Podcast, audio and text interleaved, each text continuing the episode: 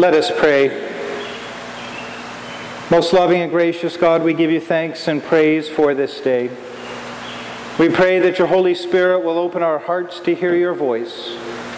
Lord, may your word be spoken and your word received. In the name of the Father, and of the Son, and of the Holy Spirit. Amen.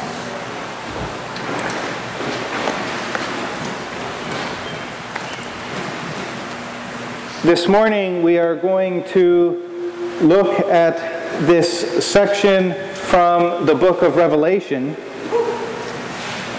And this is a book that perhaps we may not read enough on our own, and many people are scared about reading Revelation, and there's lots of crazy images in there. And um, I think what we've what we've learned at Bible study um, over this study that we're doing is that it's important that we understand the type of literature that we're reading.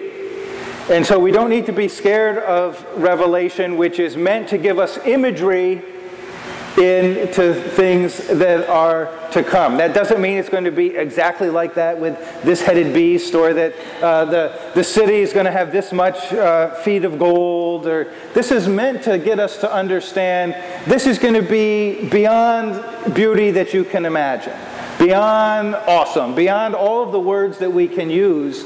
A book like Revelation gives us glimpses into things that we can't really fully understand, but this is the best we could do to start to talk about it.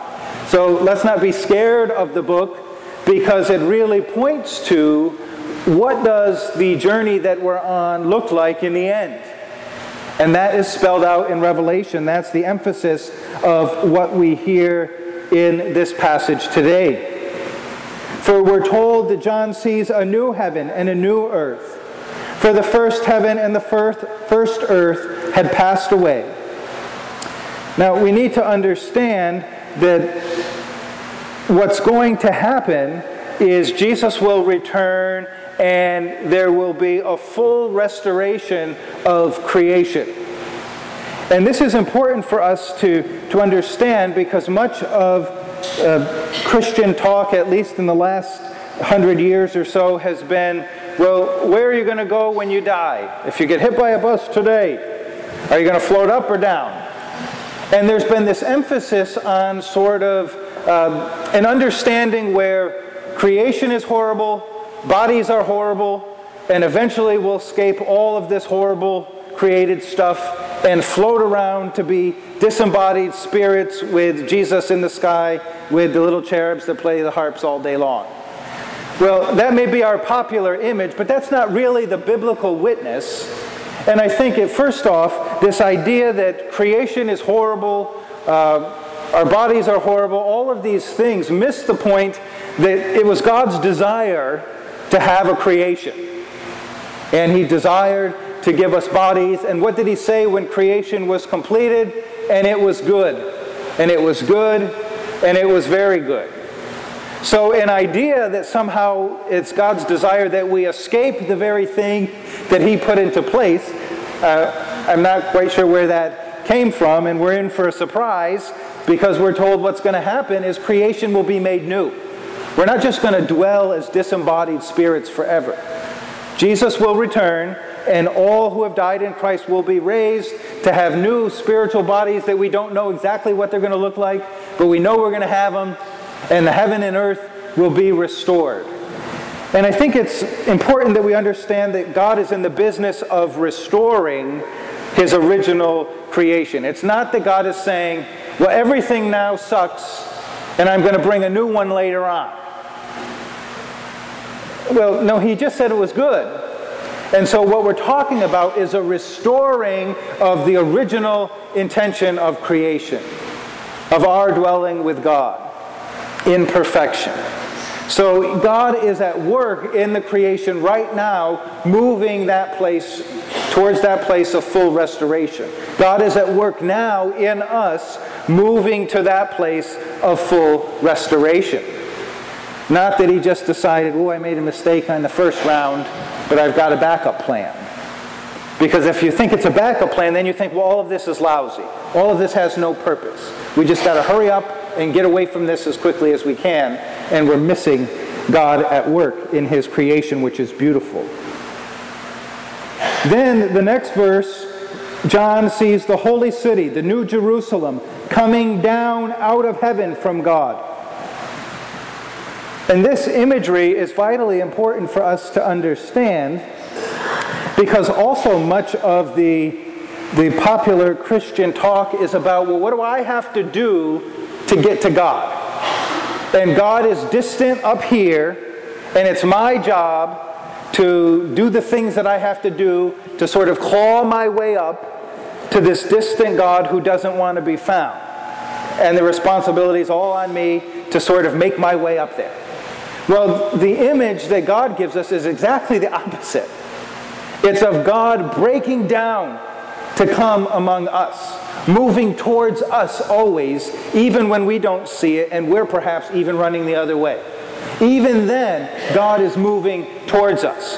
At the beginning of creation, it was God's desire to be amongst people. And then we know all sorts of things go awry, and we have all of uh, the wandering that goes on. And then we have the incarnation. Jesus come among us. God's desire to come down. Well, what did the people do? Nothing. They were just going about their lives, and God broke in. God said now is the time. And God came to them when they didn't even really care to look. Jesus came among. And then it's that same image that when Jesus returns again, we don't have to worry about whether I can grasp my way up to a distant God, but that God is breaking in continually into our lives, into creation, to heal and restore and make new. That's the very heart of God.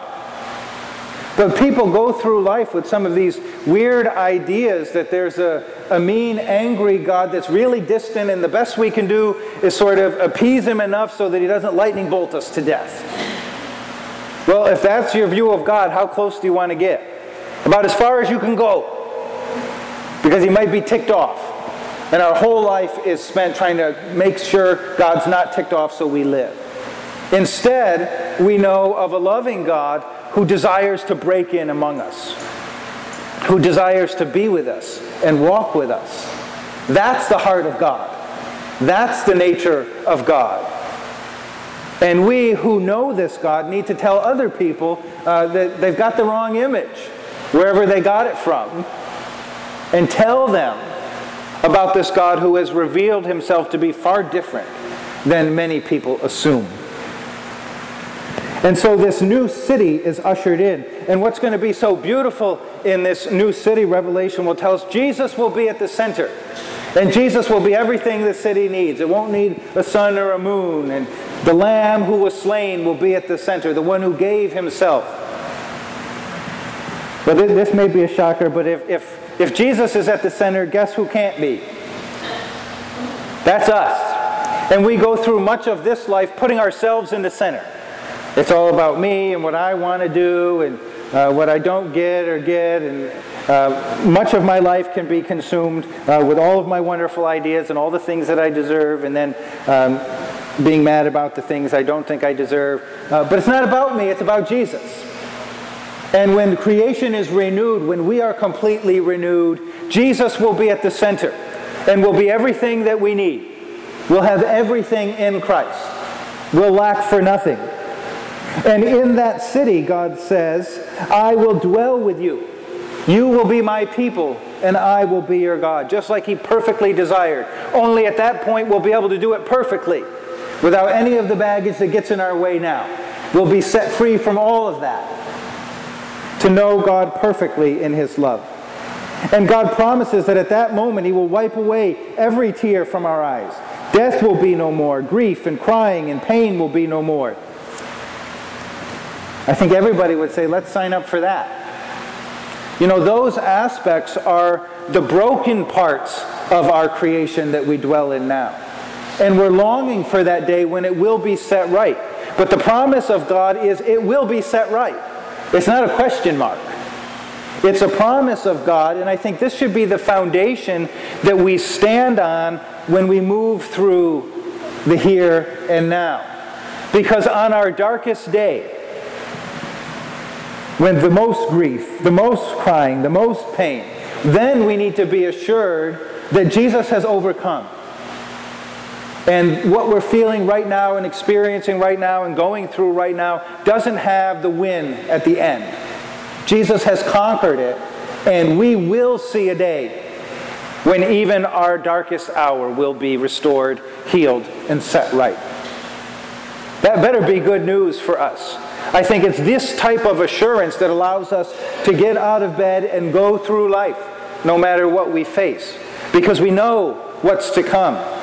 We know the promise of God. And the one who is seated on the throne says, I am making everything new. Everything will be brought to perfection, because Jesus says at that point, it's finished. I am the Alpha and the Omega. I'm the beginning and the end. Creation was spoke into being through the Word, who is Jesus, and it will be healed and restored and brought full circle to completion through Jesus. It's all about Christ.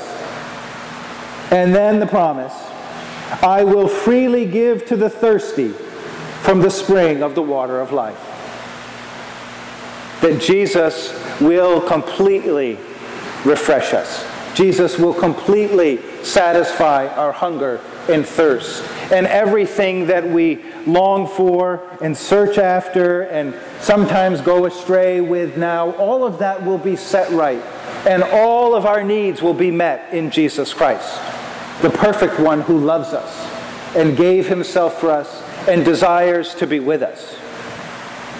What a beautiful image of the promise that's been given to each of us. May the Holy Spirit then open the eyes of our hearts to see that reality day in and day out. Teach us day by day what it means that God desires to be with us. What does it mean that everything is being made new? And what we're going to find in the end is far beyond our expectations, far beyond what we can imagine.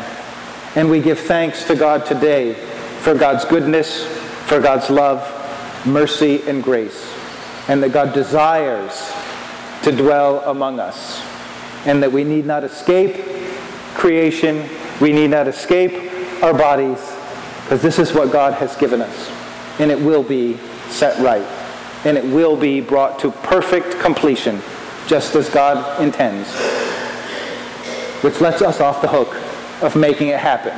God does this, not us. And we give thanks to God for that today. Let us pray. Most loving and gracious Father, we give you thanks and praise for this day. We thank you for the gift of your Son, Jesus Christ, our Lord, who is the beginning and the end. May your Holy Spirit teach us day by day what it means that you desire to be among us. May we come to know more deeply your love, your mercy, and your grace. And may we be given glimpses of the, the perfect creation that is to come.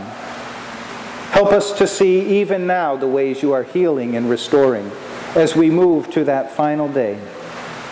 We know that you are work, at work in us and in creation right now, right here.